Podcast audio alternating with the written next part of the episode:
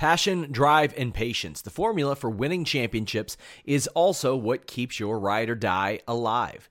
eBay Motors has everything you need to maintain your vehicle and level it up to peak performance. Superchargers, roof racks, exhaust kits, LED headlights, and more. Whether you're into speed, power, or style, eBay Motors has you covered. With over 122 million parts for your number one ride or die, you'll always find exactly what you're looking for. And with eBay Guaranteed Fit, your part is guaranteed to fit your ride every time or your money back. Because with eBay Motors, you're burning rubber, not cash. With all the parts you'll need at the prices you want, it's easy to make your car the MVP and bring home huge wins. Keep your ride or die alive at ebaymotors.com. Eligible items only, exclusions apply. Say goodbye to your credit card rewards. Greedy corporate mega stores, led by Walmart and Target, are pushing for a law in Congress to take away your hard earned cash back and travel points to line their pockets. The Durbin Marshall credit card bill would enact harmful credit card routing mandates that would end credit card rewards as we know it. If you love your credit card rewards, tell your lawmakers hands off my rewards. Tell them to oppose the Durbin Marshall credit card bill. We are live here on the February 1st edition of the MMA Industry Podcast. I am, of course, James Lynch, and I am joined today by a guy that I've wanted to get on the show for a while. He is the uh, rising star in the MMA media industry right now. Of course, I'm talking about Nolan King of MMA Today News. He's a senior writer for them, and he also is a freelance writer for FloCombat. Nolan, what's going on, man? How are you? Nothing much, man. I'm uh, just trying to stay out of the cold weather that we have in New England. Uh, you know, I'm, I'm not doing as well as you, though, I'm sure, down in the Dominican. No, no, I'm uh, I'm enjoying the weather here. You got to get out of the cold in the east uh, every once in a while if you can. So I've been fortunate enough to do that. But uh, no one wants to hear about that. They they want to hear about uh, everything that has to do with you. And uh, first off, man, I'm really happy to have you on the show. Um, you know, you and I uh, we we talk a lot. You know, you're one of the guys that's sort of my go-to as far as you know people I speak with a lot in the industry. And this is going to be fun for me because I don't know a lot about you as far as your backstory and all that. I just know you kind of came around at a certain point, and I know you and I sort of started talking here and there, but when it comes to breaking news, you are one of the guys that that is sort of a go to at this point. You know, you have your heavy hitters as far as uh, journalists who do this full time, but you're one of the guys that sort of does this as a part time thing, but still breaks really big news. Um, and and you know, I've never met you. That's kind of the interesting thing here. I'm hoping that's going to change. Uh, UFC 223. Uh, we were just talking about this off air. I'm hoping to cover the card there, so hopefully we'll get to link up there. But uh, I'm trying to remember the first time you and I actually interacted. Do you remember? Because I'm drawing a blank right now. I don't, man. It must have been on Twitter because I'm, I'm, you know, going back in, in time in my mind, you were one of the first, you know, legitimate media members to really retweet my stuff and and uh, trust me, I guess you'd say. Um, so I'm sure it came off of one of my tweets or something. Um, we probably we probably had an exchange uh, with something like that. Yeah, no, absolutely. And uh, of course, you've really grown since then. And, and, you know, one of the biggest things is you uh, joining MMA Today News. And we'll get sort of into all that a bit later in the show. But I wanted to know, because I don't even know this, um, when did that interest for mixed martial arts sort of begin for you um, as far as you, you know, being a fan? Yeah, absolutely. I mean, uh, the, the earliest, like, my memory, the, the earliest uh, memories that I have about MMA was I used to, when I was little, I used to obviously, like a lot of other people, be a pro wrestling fan. I used to watch WWE when they had Monday Night Raw and Spike and they used to air the the UFC commercials, you know, as real as it gets, stuff like that on on the uh, the station. And and I used to watch Chuck Liddell. I was you know really basic casual. I'd tune in uh, to the Ultimate Fighter. Sometimes they'd have marathons on during the day, so Saturday morning I'd be flipping the channels. I'd find that. Um, but you, you know things kind of dwindled. I wasn't really into either. I lost my interest in pro wrestling. Lost my you know never really followed up on my interest with uh, MMA. But uh, you know we always had this thing where you know, was sports was a real bonding experience in my household with my dad. And, you know, he would always say, you know, if the UFC ever came to Boston, we should go check it out. I know you're not like really into that, you know, too much, but if it ever comes, we should go. So UFC 210 rolls around. Uh, I'm sorry, not 210. UFC 118 rolls around. Um, and that was the first show in Boston. Frankie Edgar, BJ Penn. Um, they had the big fan expo that was leading up to it. And, you know, the month before then, I started getting into it. Oh, I want to watch it. I want to get more, you know, I think it would be funner to be able to more fun to be able to go and, and know these guys and, and have an idea of what's going on. So uh, I you know plan to go to the expo. Everything I bought the UFC video game. I learned all the fighters from that, and from there, man, it was it was uh, there was no looking back. I just I fell in love with the sport and just watched. You know, there's not many cards I've missed since the uh, you know the beginning of 2013. Interesting. Now, as far as uh, you met watching other cards, like, are you watching mainly the North American promotions, or are you watching, you know, sort of the, the overseas stuff? Like, was there any sort of preference as far as what you were watching after that? Um, really, you know, I stuck. It, it kind of went with the UFC only, and then started to branch off, and it started to go to Bellator. It started to go to, um, you know, the, some of the other promote the more regional LFA. You know, I found AXS TV. Uh, I, I think I switched cable providers, and I had never had AXS TV, and then all of a sudden now I had access to all these great. Uh, you know regional fights, and then from there, you know, since then, obviously, I'm I've I pretty much follow everything now. But started yeah. off with the UFC, Bellator, and then everything else just fell into play. And did you have any, sort of any favorite fighters, or was just sort of being a fan of the sport in general? Yeah, absolutely. I mean, I think that the local guys were a big thing for me. Back now, we have a lot of people from New England that are in MMA, but back in you know, like I said, uh, I, I, think I, I, made a mistake. I said 2013. It was 2010 that that yeah. uh, UFC 118 card happened. So back then, there were only you know, three or four guys from New England that were doing this. Um, the big ones for me was Kenny Florian was a big one. Um, I used to do a workout as for, for, my high school basketball team. We do a strength and conditioning uh, off-season workout at a gym uh, in Woburn, Massachusetts, which is the town right next to mine. And uh, Kenny Florian used to work out there. We'd see him doing uh, strength and conditioning, and he looks like a, he looks like a nice guy on TV. That's you know friendly and bubbly, but man, he was a savage in that weight room. Uh, you know, people that didn't know much about MMA wouldn't want to go near him. He was he would he was awesome. But uh, other ones, Marcus Davis, the Irish hand grenade, was probably my favorite fighter growing up. I loved his fight fighting style, kind of a blue collar guy. Uh, and then you got guys like Joe Lauzon, Jorge Rivera, um, Tim Boetsch. Uh, that was kind of the mainstays in New England, and those were my guys. Interesting. Yep. Now, as far as the, the, first brush with media, you know, was it was it an article? Was it an interview? What was sort of the first thing? If we can go back to the, those early stages, uh, what was sort of the, the first thing you did media wise? Yeah, so I mean, the Twitter account was really the start of everything. It was kind of something that I don't know. Sometimes when I used to get really bored, I just kind of you know play around with things. I'd you know go for a week. I'd spend some time on Photoshop making things, or you know, I don't know binge watching some Netflix show and then I wouldn't watch anymore. But I don't know, it was just very impulsive, like little things here and there. And I was like, oh, you know, maybe I'll make a Twitter account. I love MMA, you know, is so intertwined with Twitter and social media that, you know, maybe I can just have some fun with it, mess around a little bit. Um, so I made the Twitter account and a couple weeks into having it, you know, I probably had like 10 followers or something.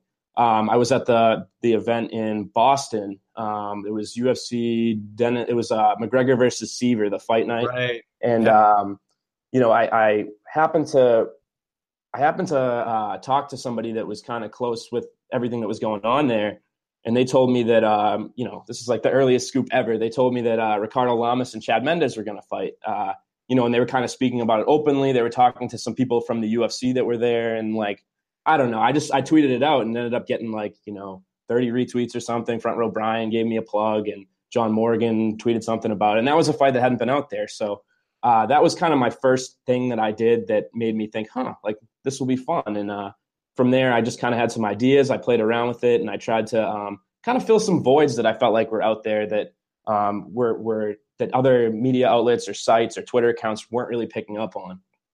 Yeah. And you know, you run one of the toughest beats. I mean, breaking news is so difficult. Not only, you know, there's so many different factors that go into it. You know, first off, you have to be right right? I mean, that's that's that's the biggest thing. I mean, sometimes things fall through, or sometimes you get a scoop, and you, you know you have to make sure you have that second or third source. Like when it comes to breaking news, I'll even go back back then, you know, way back in the early days. You know, how were you? Uh, going about making sure this was 100% official? Was it getting the multiple sources or was it just trusting certain people that you knew were going to give you the right information? Yeah. So, I mean, like there were two, like I said, the Ricardo Lamas one was from somebody that I, there was no, no debating in my, in my mind that they were there was no reason for them to not tell the truth, and they were they were um, somebody that was really like high up the ladder and everything. So, anyways, uh, there was that one, and then also there was a, a, fighter that told me specifically that he had signed on for a fight. So those two, like I trusted, but from there on out, I kind of um, honestly, man. The, the breaking scoops I feel like didn't really come in for a little while after that. Uh, a lot of the things that I was tweeting out were just things that I saw. You know, you'd be on social media and, and on Facebook and you know, a certain fighter would tweet out or post on their personal Facebook or their fan page a fight, and no media outlet would have reported on it. Um, yeah. You know, or a UFC fight would appear, you know, on the website, and nobody would report it. So I just tried to be consistent. That was really the main thing. Um, you know, nowadays, like you said, it's it's you you have to be 100% like if, if i'm 99.999% sure i'm not putting something out there uh, you know it, it, just i would rather be sit on information that was right a thousand times than put out something that was wrong once it just right. it's something that you really have to be careful with and the other thing is like you mentioned there's a there's a lot of uh, you know to, in order to be 100% sure there's certain things that you have to to feel comfortable about and a lot of times I feel like with these, it's not like you're getting lied to necessarily, but I think sometimes there's the potential for mis for miscommunication is huge. You know, terminology is big. Like I've had fighters and you know their their camps or their friends or whatever, their managers or whoever, um, you know, just just people in general, uh, you know, come out, other journalists, every, everybody, people reach out to me and they'll say, oh, I just, you know, I just heard this person signed on to fight so and so and then you know later on i'll talk to somebody else and they'll say no we, we just kind of talked to the ufc about that but we never really you know what i mean? So that's that's yeah. a big difference. It sounds like something that's not a big deal but uh, it's something that you have to be sure about yeah, no, I agree. was there anything sort of early on that you remember that you had to sit on that eventually became true that you're like, damn, I wish I could have reported that? Um, early on, I'm not sure. I mean, something recently was like the, the Michael Chiesa versus Anthony Pettis fight that that uh, came out the other day. Like I had, you know, I had one solid source that was on it, and I just couldn't get a second one, so I just sat on it. Um, I, am not sure, you know, if I sat here and thought about it, I'd probably be able to to come up with some earlier ones, but that's just the first one that pops in my head. No, that's great. Uh, yeah. See, I'm, I'm going to throw a couple curveballs at you throughout the show because uh, you know that's what I do. We got to yeah. we got to you know make things a little bit spicy here. We can't keep it uh, you know PG. So uh, just just you know prepare yourself for that. But uh, you know that that's that's good regardless. Um, now the coolest thing about what you do, I mean, again, you, you've really sort of risen in the last couple years. Um, you know, I love seeing like you know MMA fighting or junkie or, or any of these bigger outlets sort of giving you credit and recognizing the work you're doing. But the coolest thing about this, aside from the fact that again you're very young, 22 years old, correct? Yep. Yep, almost 23, 22. Um, you're going to f- school for uh, you're, you're a med school student, if I'm not mistaken. Yeah, I'm, I'm like a pre med. It's called biomedical science. It's uh, you can do some stuff with it once you graduate, but the idea is kind of to do a grad program afterwards.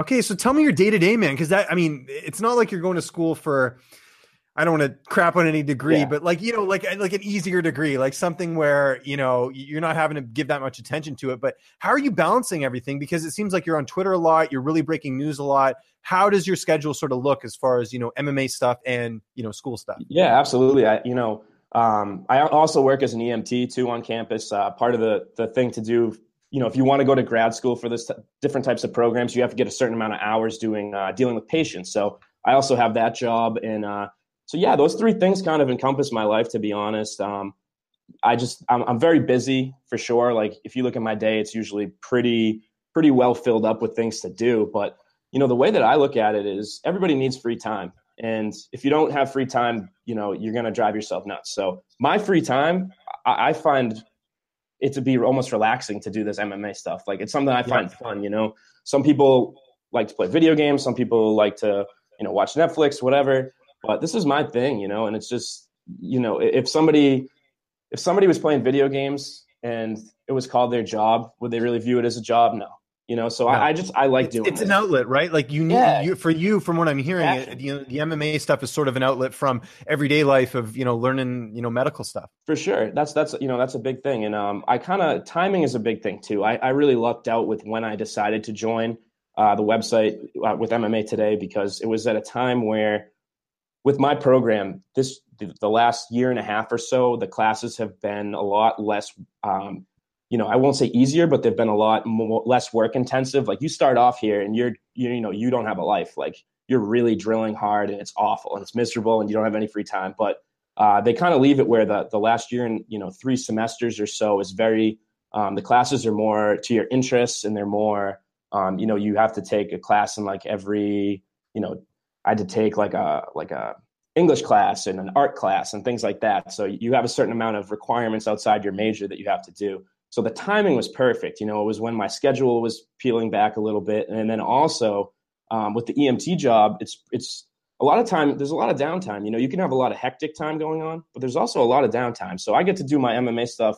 You know, when I'm in between calls or there's really nothing going on at the station. You know, a slow day. So um, it, it's worked out well in that regard classmates and stuff, do you try and tell them what it is you do?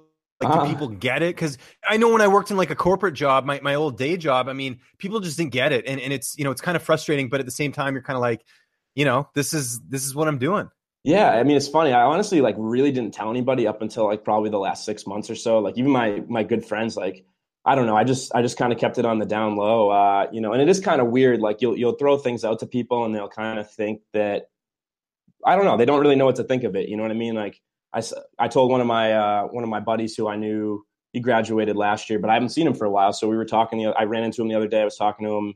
He was asking me how I was doing. This came up, and uh, you know, he was like almost like surprised, like, oh, like really, like you're interviewing, you know, professional fighters and talking to them and going to these things, and like, you know, so it's really been something that I haven't told many people up until recently, and it is kind of like a weird reception, like people are excited for you at the same time some people don't really understand but you know it's kind of all over the place what about your friends at home? Like I, I, talk to people about this all the time on the show. You, you, know, it, it's a balance. Like you have to really love this to, to be involved in the industry.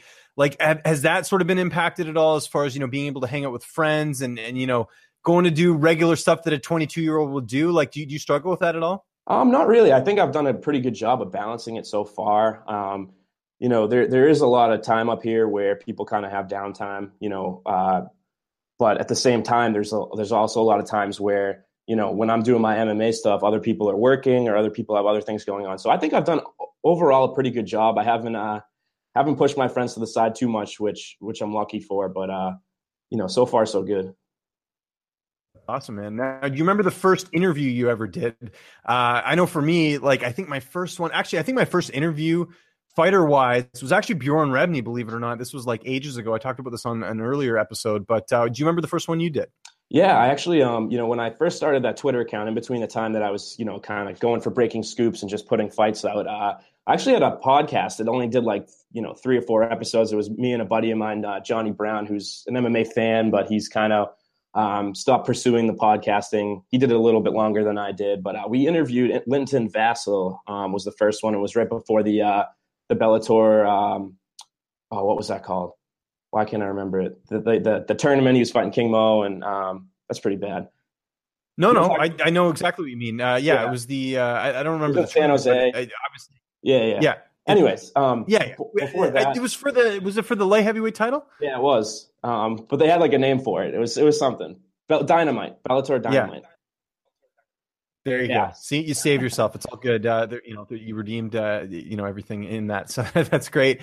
Um, now let's talk about MMA today. How did this sort of come together with you joining the team? And I got to ask at the time, did you know it would get sort of as big as it's gotten now? Because it's like MMA today is just like, you know, it's become one of the, the up and coming websites for sure. Yeah, um, absolutely. And I think that, um, you, you know, at the, at the time I wasn't really looking to join an MMA website. I kind of felt like, I had some offers on the table. I had a lot of people like reaching out to me asking me why I necessarily wasn't doing, you know, actual uh, journalism or working for a website. And, um, you know, it just was at the time, like I said, my workload was too much where I didn't want to get involved. And, and even when I joined MMA today, I was a little hesitant. Um, you know, I, Izzy Garcia reached out to me. I I followed him for a while. Obviously, he's kind of well known on Twitter. So, um, you know, I, I was actually going to probably turn that down. And he wrote me like this pretty long thing about how, you know, they weren't going to put much pressure on me to do something, and I kind of could work at my own pace and really just fill it into my schedule, which is something that you know ideally I wanted deep down inside, but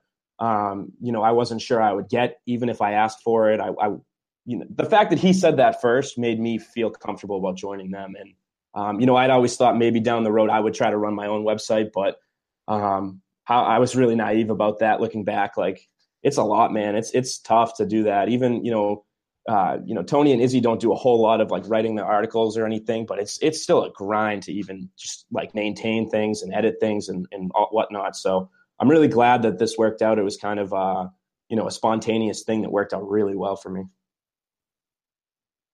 talk about on here a lot is mentors. Who is some of the, the people early on when you were first starting that you kind of looked to that, you know, you'd ask for advice or whatever? And, and don't say me because you, uh, you, took my we, first we, we, have been over that a little bit. You know, uh, you, you and I have talked a little bit, but I'm sure there's been other people that have been influential in, in uh, the rise of your career. Yeah, absolutely. And I, you know, I think that Tony's been one, you've been one. I think, um, you know, again, a lot of it's about support and, and feeling me feeling comfortable. I'm not one to necessarily be too, um, you know, reaching out for advice or anything, but uh, I think Aaron Bronsteter, Bronsteter is another guy. He's a great dude. You've had him on the show, and he's helped me out a lot. But honestly, like Tony's been a big one for me because I came into this not knowing anything.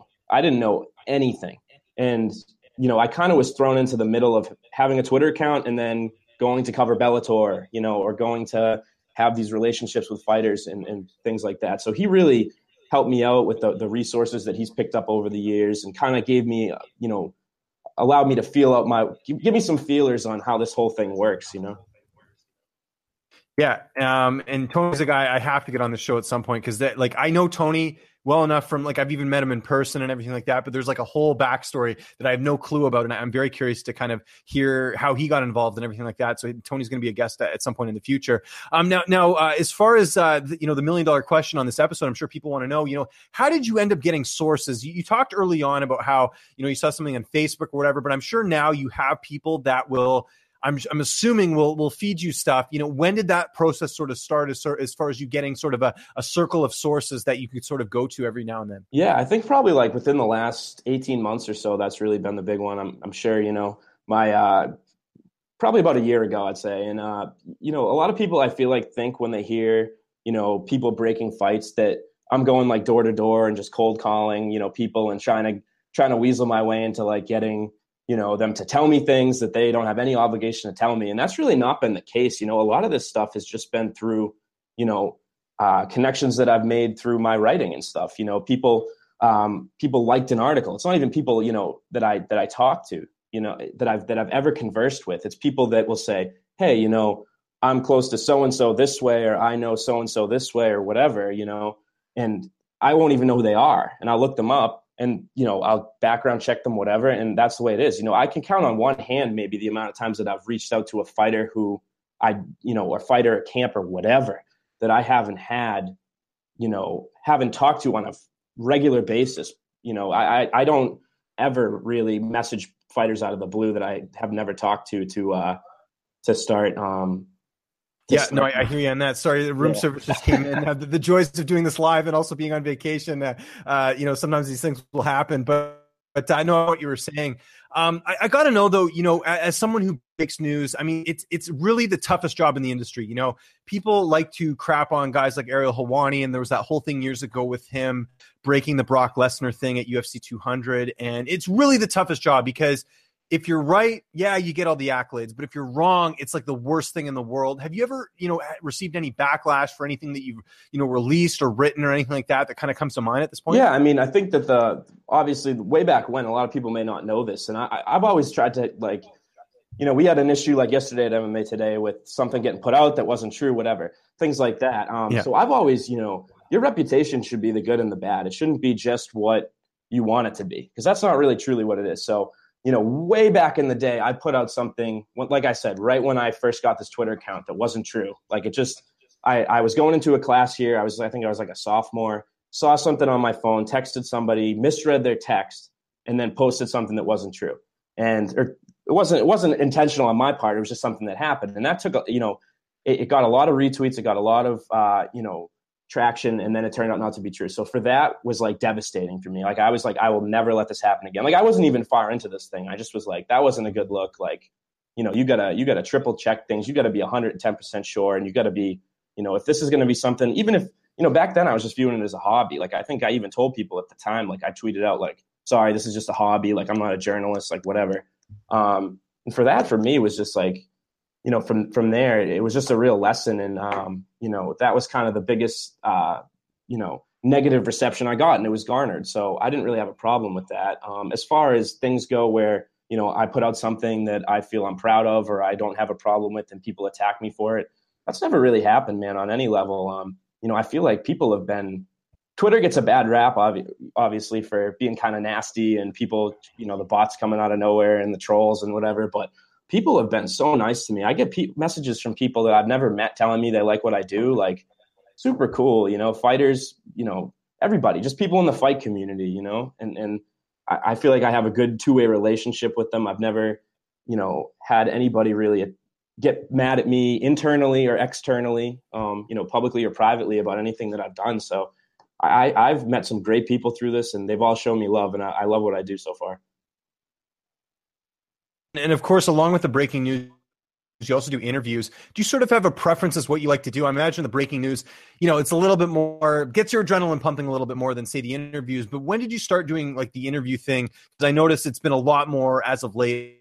At least that's what I've sort of seen. Yeah, for sure. I, you know, it was um, like I said, they I've been working for MMA today actually only for ten months or so. Um, I think maybe less than that, nine months. I think it was last May, early May, late April. They asked me to join, so when I jumped on board, really only, the only thing I was doing was just, you know, if I'd come out with some, if I'd find some breaking news, I'd come out with it.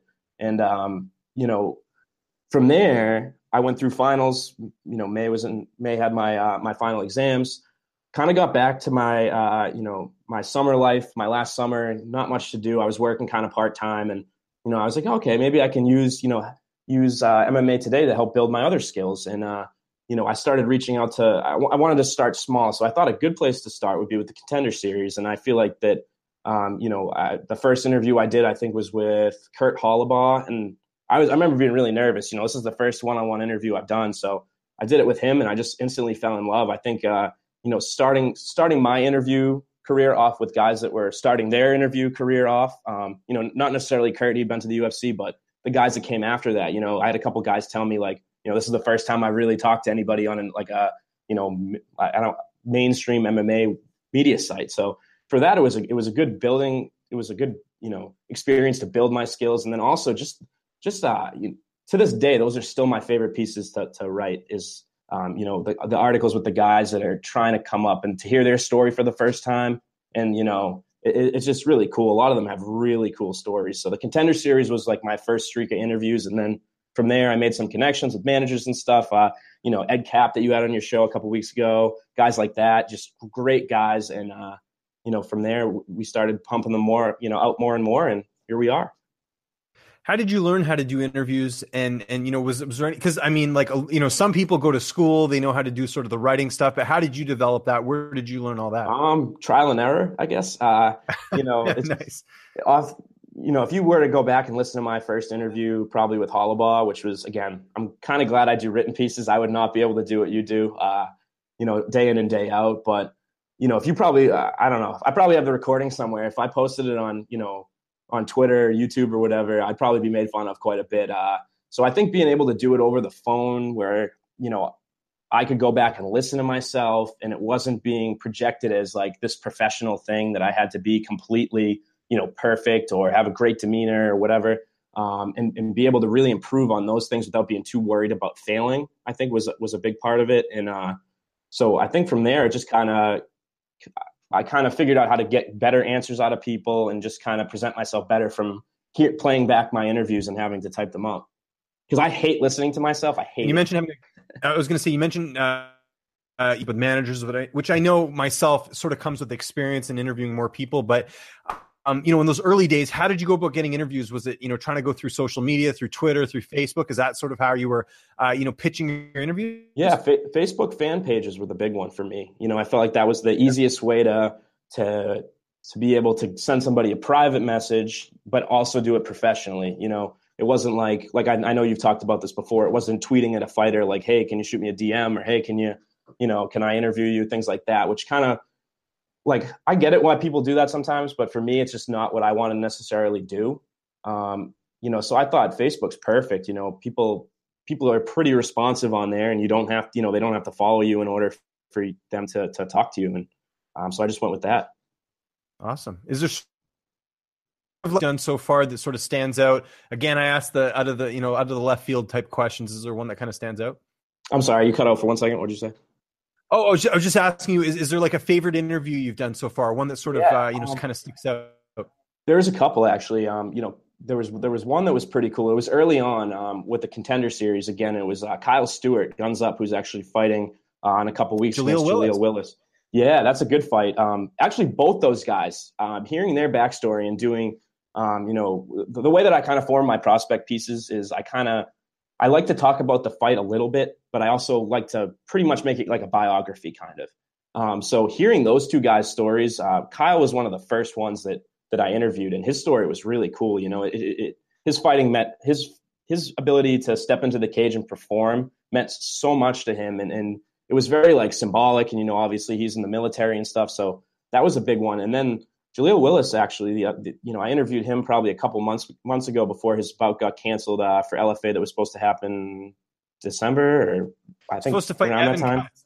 I remember the fight master guy. Yeah, yeah, yeah, exactly. And um, you know, that one was really cool too. Like he got this job, like you know, working. He was he was selling T-shirts in a like a circus or something that had fights, and the, some fighter dropped out a professional fight, and he jumped in and he won. So like stuff like that was cool. But uh, also the one that I really liked that I did recently was uh, my first in-person one-on-one interview with Matt Bessette. Like for me, that was super cool because that was just like people don't get it. Like I'm obviously from New England, so like I might understand this a little bit more, but to, to see what he did and to to be able to talk to him about it, and after all these years for him to finally make it to the UFC when things look like they were not going to go in the right direction, like that to me was really cool, you know, and, and that was a big one for me. And he, you know, he put out something saying like afterwards that you know if you didn't put that tweet out, you know, then I might not have texted my manager, and then I might not have. So that that kind of made my work feel good because I, I, you know, the scoop that I had was about Arnold Allen being out of the fight, and you know, Bessette's uh, well-earned fan base really tagged him in it. You know, texted him things like that, and you know, he was saying that the text, you know, my tweet led to the text that led to his call to led to whatever, but he's being modest. He deserved to be there, and and that was just really cool for me to to be able to experience that though. And you reference UFC 220 as far as you being able to go cover an event. Now, if I'm not mistaken, that's the first sort of video interviews you started doing. How was that experience? Because you know, everyone, it's not for everyone. You know, like I see a lot of uh, writers try and do the, the on camera thing, and, and I'll be honest, it doesn't translate very well. Um, how did you find it? You know, getting to book the interviews, doing the interviews, that whole experience. Um, it was a little bit hectic. You know, I I, I kind of didn't want to.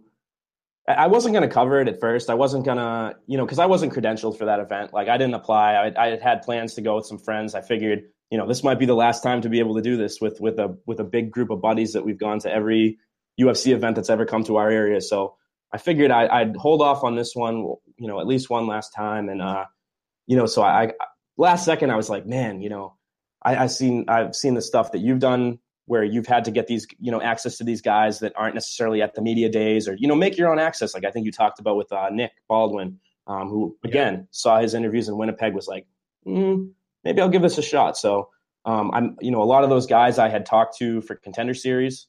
Um, actually, the three that I ended up interviewing were all from Contender Series. So I reached out to every fighter that I thought wasn't going to be at the media day. So um, with with a couple exceptions, and I got back six responses and we all kind of I, I kind of threw it out to them like if you have time in fight week you know would you be willing to do this on wednesday or thursday? Like can we just stay in touch? And if you're around we could do it. Six people responded. They, they were they were cool with it definitely. Um, and then kind of three of them just didn't work out. We were kind of on opposite schedules. The time that i was at the hotel just didn't work out. Nothing like you know they weren't like cold shouldering me or anything. They're that's the thing you gotta understand about these fighters man. I'm sure you're well aware but these are like these these people are such good human beings and that they would spend time out with me you know somebody that most people i don't think you know i'm not ariel helwani i'm not even close uh, but for them to spend time when they're doing weight cutting and whatever fight prep to take time out to, to, to talk to me like super cool but um, not to not to move too far away from what your, your original question was like it was all good. it was definitely hectic um, you know trying to arrange the time so that people weren't overlapping and kind of doing things on the fly Enjoy all your favorite sports like never before at BetMGM. Sign up using code Buckeye and receive up to $1,500 back in bonus bets if you don't win your first bet. When you register with BetMGM, you'll get instant access to a variety of parlay selection features, live betting options, and the best daily promotions in the business. And with BetMGM at your fingertips, every play and every game matters more than ever. Place your money line prop, or parlay bets with the king of sportsbooks today. Sign up using code Buckeye and receive up to $1,500 back in bonus bets if you don't win your first bet. BetMGM and GameSense remind you to play responsibly. 21 plus and present in Ohio, subject to eligibility requirements. Rewards are non withdrawable bonus bets that expire in seven days. Gambling problem? Call 1 800 Gambler in partnership with MGM Northfield Park.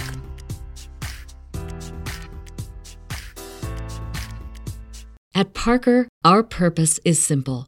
We want to make the world a better place by working more efficiently, by using more sustainable practices, by developing better technologies. we keep moving forward. With each new idea, innovation, and partnership, we're one step closer to fulfilling our purpose every single day. To find out more, visit parker.com/purpose. Parker, engineering your success. I was a big one. Um, the hotel was a big thing too, like where to film, you know, when I got there, things like that. But, um, you know, I, I, had the pleasure and the privilege of interviewing three of the guys, um, Matt Bessette, Julio Arce, and, and uh, Brandon Davis, all super cool. And, and honestly, I was a, very nervous going into it, but I felt like when when I got on there and I sat down and I started talking to them, you know, it kind of those thoughts kind of went away, and it was just like, you know, conversation. Um, the only things reflecting on this the the the experience that I kind of maybe wish I had done a little bit more was uh, kind of practice a little bit more of my demeanor and then also kind of mess around with the equipment a little bit more because I ran into some audio problems when I was editing uh, that could have pretty easily been avoided.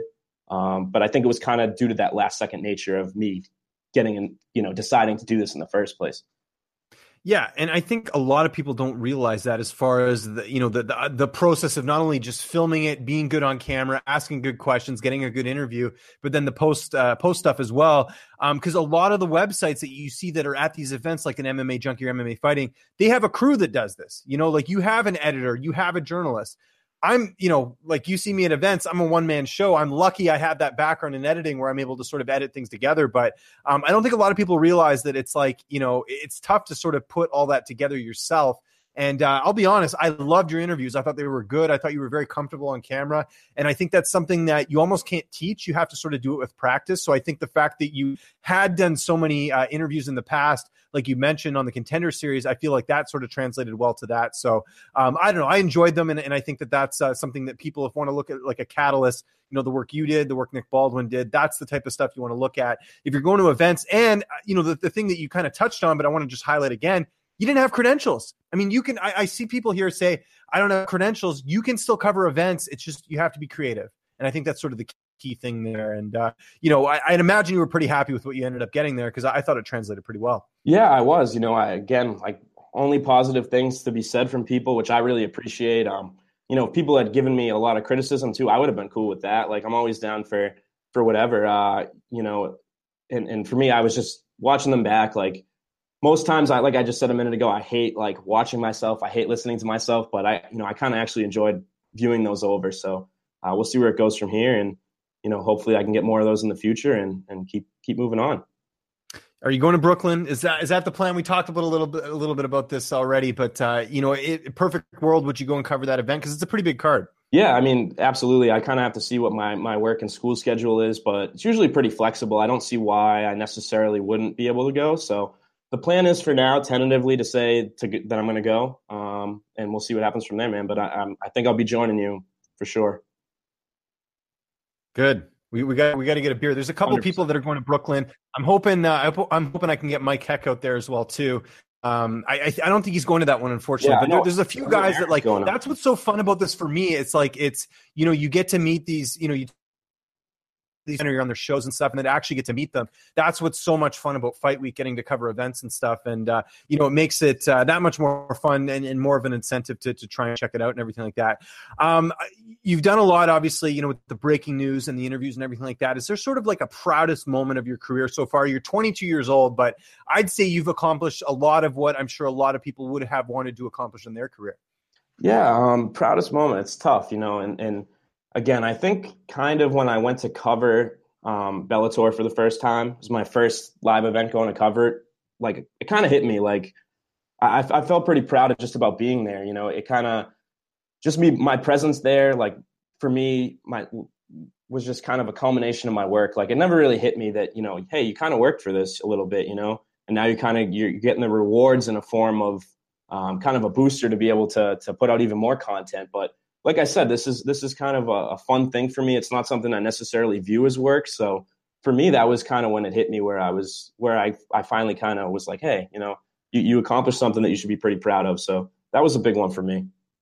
Is there anything you regret at all? Anything you wish you wouldn't have put out there? Anything you kind of look back and say, "Hey, I wish I wouldn't have done that"? Yeah, I mean, I think I think that um, like I said earlier, there was like you know a scoop way back that I kind of put out that that again I had like you know less than 100 followers and it kind of blew up and Um, for a while, it took a little bit for people to trust me, I think, but that was really the big one, man. And I've just tried to I've tried to stay consistent and you know not not get too um, you know not not try to, to to force scoops when they're not there or do clickbait or anything like that or um, just try to stay pretty open and honest. You know, people can can inbox me or message me and ask me things, and I'll give them an honest answer. You know, um, so that was really my only regret so far.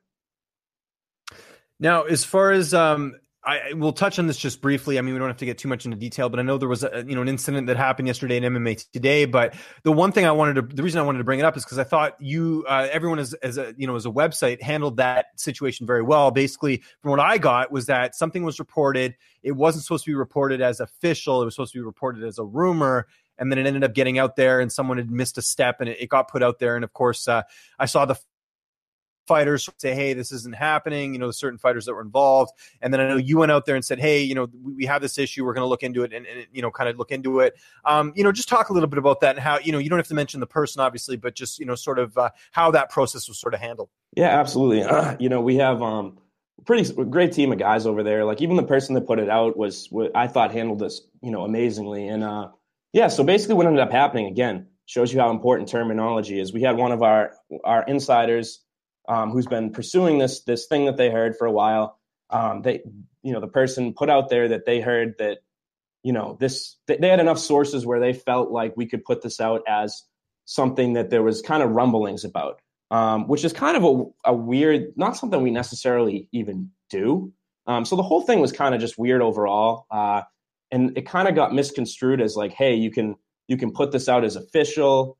Um, and then there was also kind of some DMs that went on between the the insider and the editor that put it out that made the the verbiage kind of confusing. But um, as an editor, you know, me and me and Tony are really the only two that ever um, will put out the breaking news stories, just because you do have to be very careful. You know, we have a lot of great people working, but um, for us, but you always kind of, as an editor, want to vet what you're doing too. You don't want to, you know, it, it's as kind of uh, as as bad as it sounds, like you, you kind of want to trust yourself a little bit too. You know, you don't want to fully rely on somebody else for for um, things like that. So the editor kind of who doesn't usually do you know do things like this was on coverage for the Twitter account, and he put it out with you know kind of the wrong not kind of with the wrong terminology. Um, a fighter responded um, about it, which wasn't even our main issue about the whole thing. Like it, it just made me look into it where I was in class and I saw this like going down on Twitter, and I was like, oh so I kind of went through the group tech chat and everything and saw what was going on, and I deleted the tweet.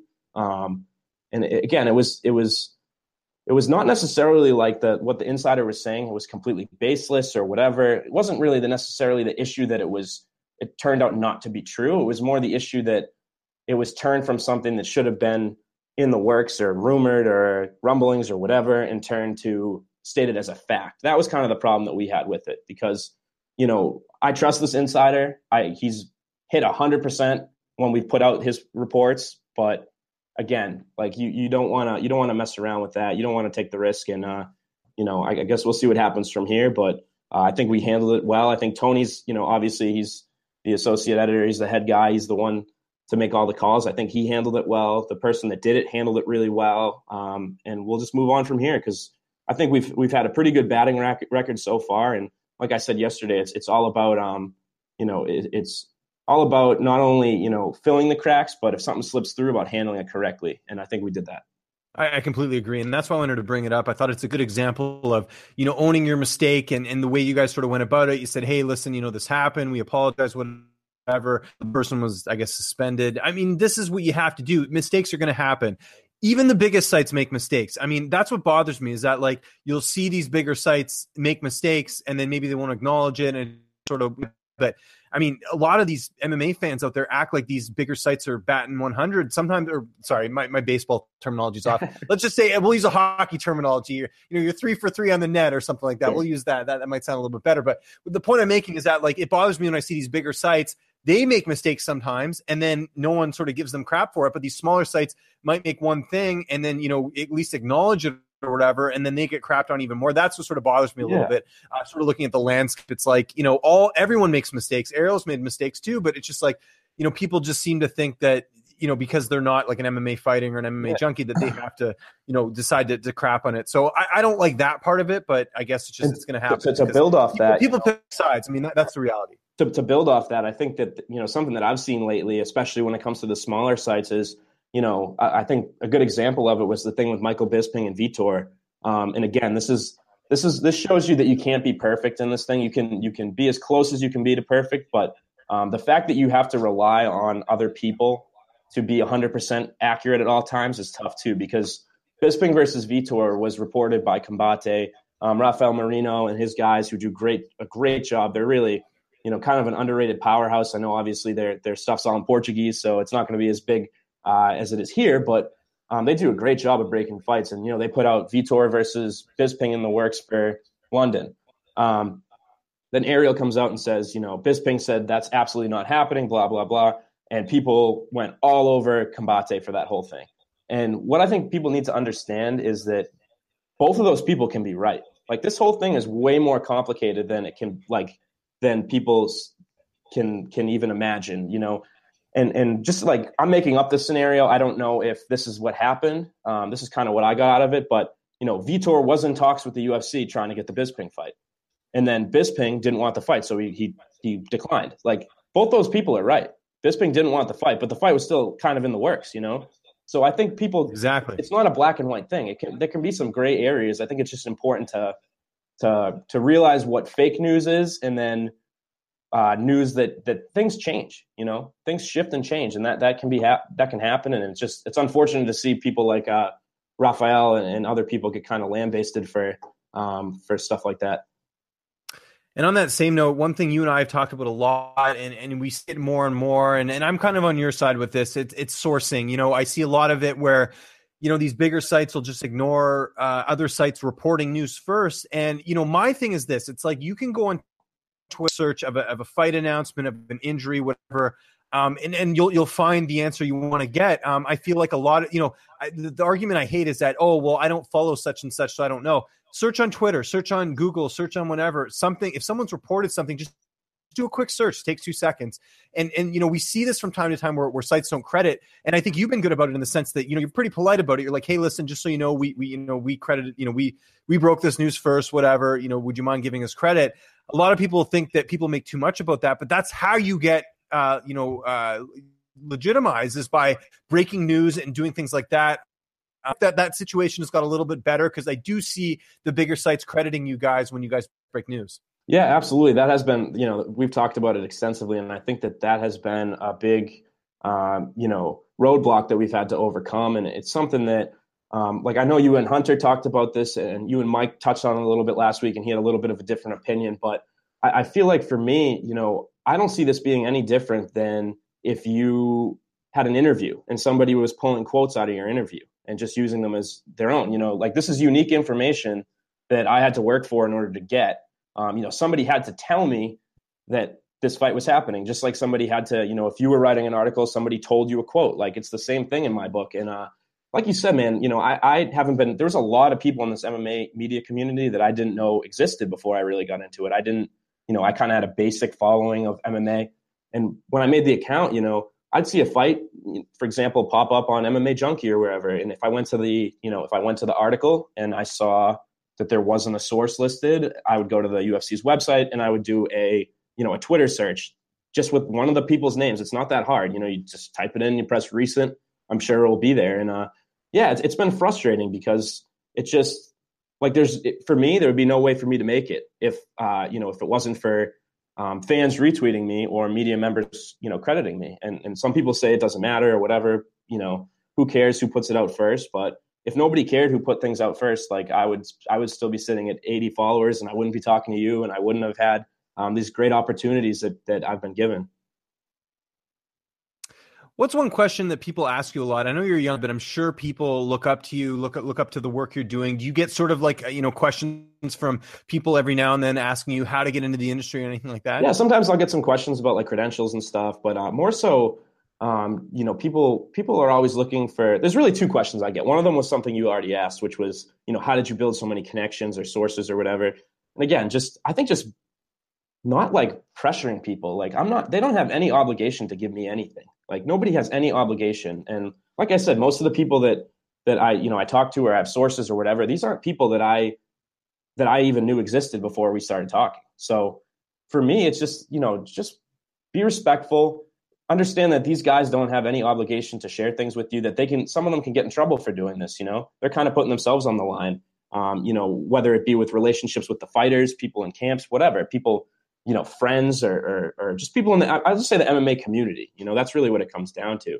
Um, and j- just like, you know, just, you, you, you can't, you can't push it too hard. So just try to build up good relationships with people and people will tell you things. That's really what it comes down to. Um, and then the second thing is, um, people always ask me, you know, how did you get start writing for MMA today or for whatever, for a website? Um, and honestly, if you look around enough, there's, there's some good opportunities out there. I know like at MMA today, like if you're if you're a good writer, we'll take you. Like if you're if you're a a writer that we think that you could even improve, you know, to to build up to be a good writer, we'll take you. You know, and it's good experience. I know there's a couple other sites out there, uh, like uh, I'm just off the top of my head, like MMA Sucka. I know is one that a lot of people start off writing for. You know, just give it a shot, man, and and and especially the piece of advice that I go with this that applies with everything really is don't be afraid to reach out to people and just like ask questions. You know, like I don't necessarily do that as much when it comes to the insider stuff, but in terms of like journalistic opportunities and things, reach out. You know, I know a number of people that got jobs just reaching out to to to different um, you know editors or um, you know fighters managers to try to get interviews. Like, just try. You know, what do you have to lose? Like, worst case scenario, they see somebody who's trying to start out and they they decide that it's not worth their time and they you know they just say respectfully say no or they don't respond to your message like just take a little bit of a risk it's probably most times it's going to pay off because there's a lot of good freaking people in this this whole industry i agree um, kind of on that same note, what's some advice you'd give people that might be watching this that are looking to do what you're trying to do? Um, you know, we touched a bit on it, but is there yeah. anything else you can kind of think of that that might be, uh, you know, wisdom you'd want to sort of put out there? Yeah, sure. And uh, I think the, the the thing that comes to my mind is try to find it's not specific to being an insider it's not specific to being an interviewer it's not specific. Try to find something that makes you a little bit different. You know try like i talked about earlier like i felt like there was a void where there wasn't consistent fight announcements. There wasn't um, you know mma junkie would come out with you know 75% of the fights would have an article but there'd be 25% that just went completely under the radar or unnoticed. There was no place you could go that would have all the fights listed accurately up to date from all different sources. And i felt like that for me was like my void. Like i found that and i uh, i tried to to really drive that. And more recently in my my um, journal more journalistic career uh, was with the contender series. Like this was something that was announced and then nobody talked about it. You know it was nobody knew much about it. And i you know i, I made a guide a, a, contender series guide that had all the fights that, that I knew from you know for each week and kind of told you you know a list of the the fighters by weight class things like that. So try to find something that's a little unique you know you know and the other thing is the second thing uh, is try to find something you're passionate about because it's one thing to try to write cookie cutter stuff that you're not interested in but I just know that from my experience editing for MMA today um, you know I'm listed as a senior writer but I do do editing for them the people that come out with the best articles, the pieces that do the best on the website are the people that did what they wanted to do. You know, and sometimes I look at something and I'll say, uh, I don't know, like how this will run. Like if we run this, how it'll do, and then it will end up doing really well. And it's because that person cared about what they were writing about. They had enough passion to like research and and and uh, you know really put their thoughts on paper that they wanted to. So for me, that those are my two big pieces of advice that we haven't already touched on. What about mistakes you see people make? I'm sure, you know, with the experience you've sort of gained in the last couple years in the industry, is there anything you kind of see that you go, eh, I wouldn't do that? Um, for me, that's a tough one. Whether yeah. it's from like a social media standpoint or like just maybe the way someone's writing something. I, I don't know if there's anything yeah, you've kind of. I mean, there's some things you kind of look at and kind of you know say, hey, I wouldn't do that if I were you. Yeah, I mean, there's there's some things. I think uh, you know, a lot of times people are kind of afraid to like like I said, reach out for advice, but especially when it comes to writing, like I always tell the the people at MMA today, like if you have any questions, just ask me. Like I'm not I, I'm not opposed to giving you advice. So that's one thing. And then the other thing is with social media, I think people care too much about like retweets and follows and favorites and things like that. Whereas if you if you put out good content, those things will come later on, but it's not necessarily like the amount of followers you have or the amount of retweets you get that make you what you are, you know? So for me, like, exactly, I don't have, and you, you same thing with you. Like, I don't have, you know, I don't know how many followers I have on Twitter, like less than 5,000, I think. And I feel like now all of a sudden I'm starting to get that web traffic, but it's because I put in things, I put in the time making things different and not, you know, can I have a follow back? Can I have a follow back? Can I have a follow back? Or can you retweet this and stuff like that? You know, make people want to retweet you, make them do it naturally. You know, you'll get those follows naturally if somebody wants to follow you. Make good content and people will follow you back. Make good content and people will retweet your article. I say this all the time and i'll say it again on here. I just it drives me nuts when i get the odd person you know sending me their article and saying can you retweet yeah. this if you're starting a new website fair enough. You know if you're someone i've seen for content i'll read it. Uh, you know chances are i'll check it out and, and i'll retweet it. I, it's something that kind of annoys me to be honest because it's like you have to make good content. And, and like i said you know i tell this to people all the time have mentors have people you can send stuff to look it over make good content improve on the content you're doing and those retweets and all that stuff will come. But if you're asking for hand me outs you're never going to learn you're never going to get better. Exactly. So. nailed it you know. Couldn't said it couldn't have said it better myself so no problem uh we got you know about five five minutes left here i mean we started a bit late so maybe we'll go a little bit longer yeah, here but uh, one thing i wanted to address just real quickly and i'm sure you saw the tweet as well um the guy on Twitter, uh, I'll mention him. You know, he goes by the name Cynical Fight Fan, and of course, uh, if, if, you're being tweeted by someone like this, chances are it's not going to be positive news. And uh, you know, he basically crapped on the fact that I'm doing this podcast and saying, you know, why would journalists interview other journalists? And I kind of replied back and said, you know, look, like we have there's how many fight breakdown podcasts, how many you know news podcasts out there yeah, we're talking to each other, but it's unique. You know, you're not seeing many podcasts talk about the industry. And he says it's not very unique, all this. And I didn't even reply. I just sort of left it this. But I wanted to bring it up because it's like, if people think I'm doing this because I'm trying to get a bunch of views or, you know, I'm trying to really like change the way people are listening to podcasts. It's not it. I'm trying to be informative. You know, I think there is a void in this industry as far as people talking about it. You know, they have the MMA JA and things like that, but I really don't think there's a lot of information out there for people who want to learn about what's happening in the industry. And I'm, I'm not an expert, but I am someone who's been in this industry for a while. So I feel it's necessary to get people on here and talk about their experiences. And I, I think personally, it's very interesting because unlike other sports, like your major sports like NFL, you know, um, NBA, hockey, NHL, anything like that, you know, there's people, a lot of people do it full time, but a lot of people who cover this industry are part time. And I think that it's interesting to hear how people are, are covering the sport and how they're in it, you know, how they're doing it. So if people think I'm doing this to try and, you know, get, get a bunch of hits, it's more, I'd rather be informative than get, you know, 3000 hits on this thing. I, I, you know, I can't tell you how many people um, send me messages or you know uh, reach out for advice or things like that that, that want to learn about this industry and that to me is more important than, than you know a million hits because yeah. I just I, I, don't see the need. For me, I wanted to start this because I like it, and I also wanted to start it to be informative. And uh, if people don't like that, that's fine. But you know, I, am not going to try and compete with Luke Thomas. I'm not going to try and compete with these other podcasts that are doing fight breakdowns and do a damn job.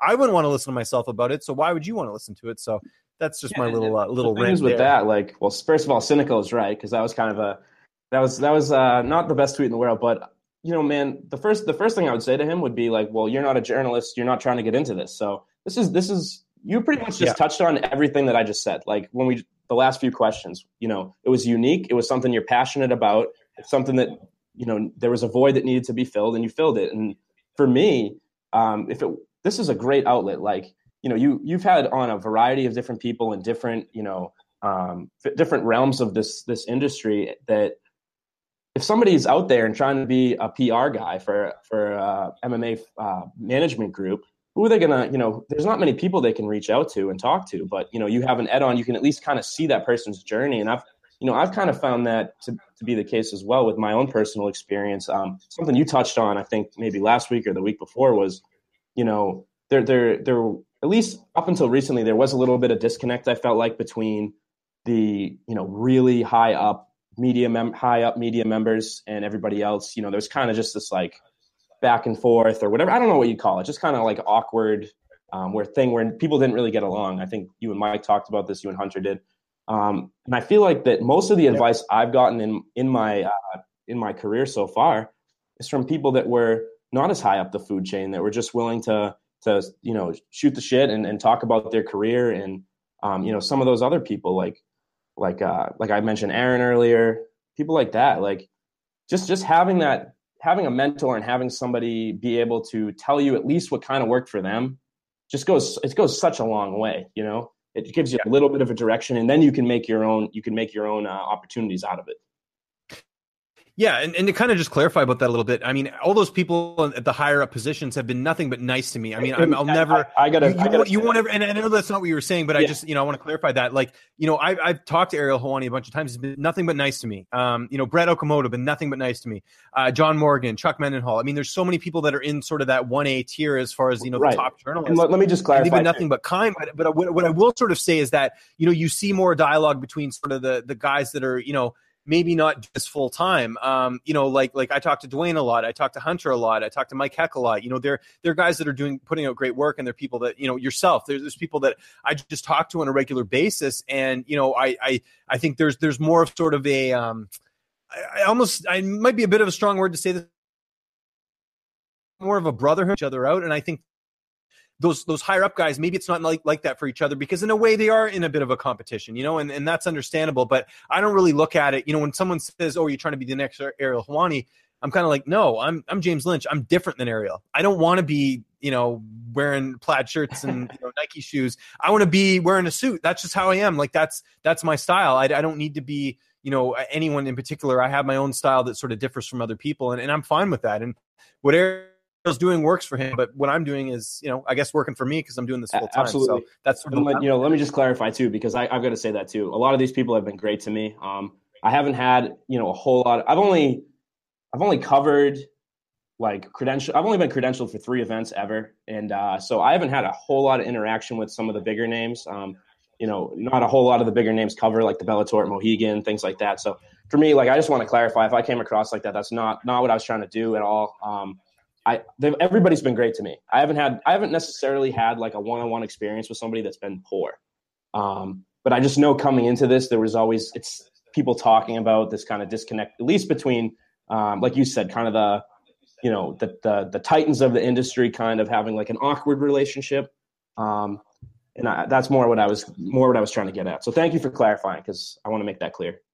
No problem. You can almost be Canadian. How polite you are. It's crazy. Yeah. We, should, we should adopt you. Should bring yeah. you over here. It's uh, it's nuts.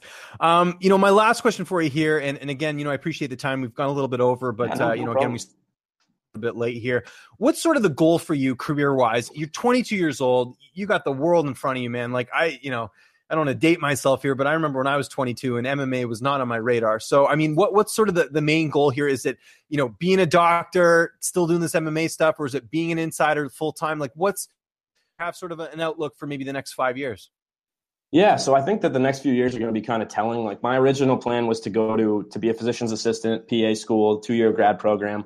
Um, it's usually like one of those things where you have to apply like a few times to get in. Like it's you, you're to have a couple years in between undergrad and, and grad school to try to to work and gain opportunities and work experience and things like that. So um, I'm thinking in that in the next couple years, it's to be kind of going on along, you know, progressing in the two paths that I'm going for now. And I think within the next like 18 months or so, will kind of be evident which way I'm to go because it's a big commitment either way. Um, I don't want to be half in one door and half in another. I, I want to be fully in with what I'm doing. And, uh, you know, as far as this career goes, I think that the, the big things for me, you know, is just to continue to improve my writing, continue to try to branch out and, and you know, do like I, like I we talked about the in-person interviews. It's, it's a lot different than talking to somebody on the phone. So try to you know smooth over the rough edges. Um, doing things like this was probably the weakest thing that I you know I still think I'm not the best at it. Like I'm you know I'm talking guys like you. I'm talking to guys like Mike Heck, who it's like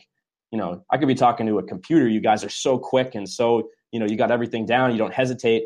So those type of things are what I'm trying to work on personally, and then more professionally, I'm also trying to you know hopefully someday get get a credential to the UFC, see what's what's up there, and uh, just continue to write, continue to make MMA today bigger, and then also, like you talked about at the beginning, I'm I'm I'm back kind of doing a, a bigger role with FloCombat, and I think that they're gonna, you know, having having somebody like Hunter, where you know this is what this is what he went to school for. This is his career, and this is a guy that knows what he's talking about. I think he's going to be. Uh, we talk about mentors. I think he's going to be a good mentor going forward as far as my uh, my output and my writing and everything goes. So, well, we uh, hope you stick around, Nolan. Uh, it's, it's been an absolute blast this last hour just flew by. Uh, you know, talking to you and I really uh, enjoy speaking within this industry, and I, I really enjoy the work you're doing, and, and I think it's going to be cool to see where you sort of take this thing in the next couple years. But I hope it is in uh, MMA, and you know maybe maybe you can do like the Grey's Anatomy thing on the side or whatever. but uh, that that's either way, it's uh, it's great to see. Um, just you know remind people where they can find you on social media,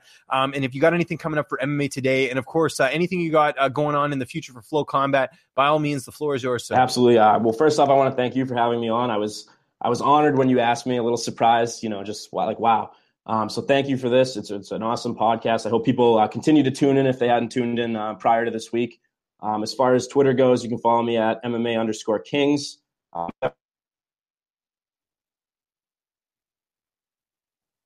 Um, I'm going to be doing some coverage, live event coverage this month for MMA Today, uh, CES this Friday, and then Bellator um, 194 at the Mohegan.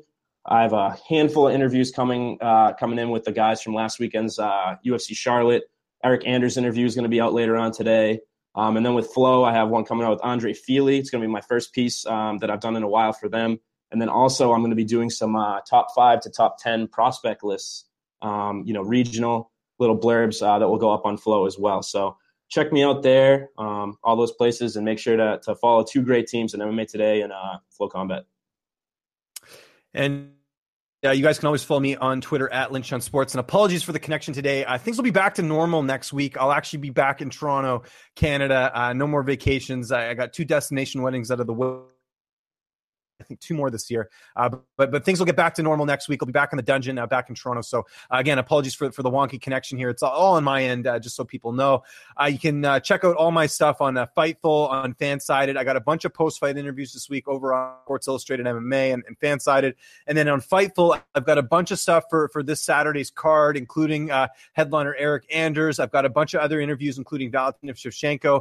There's just a lot of really good stuff. Like if you're looking at that card and and you're trying to find some fighters, I've interviewed most of them. I just interviewed Maia Stevenson yesterday in Brazil. So that was really cool. I got her at the last minute. So check that out. And uh, we'll be back here next Thursday. The plan is to do this at one o'clock Eastern time. No more uh, switching up times or anything like that. So I, I, appreciate everyone being patient. And again, if you have feedback, by all means, shoot me a DM. My DMs are open. I, I love all the great feedback. Again, it's been a lot more positive than negative, despite what some people say. But uh, I do appreciate everyone tuning in. And we're only going to get better from here. And I want to thank uh, Nolan once again for coming on the show. It was great uh, ch- talking shop with them. And until next time, we'll see you next week. Uh, thanks for tuning in.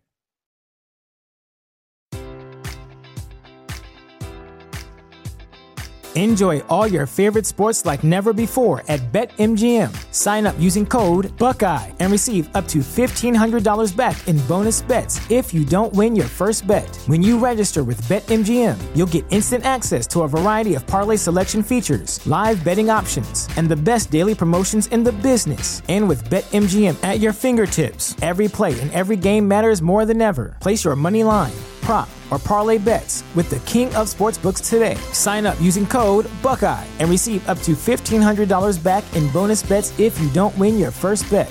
BetMGM and GameSense remind you to play responsibly. 21 plus and present in Ohio, subject to eligibility requirements. Rewards are non-withdrawable bonus bets that expire in seven days. Gambling problem? Call 1-800-GAMBLER. In partnership with MGM Northfield Park.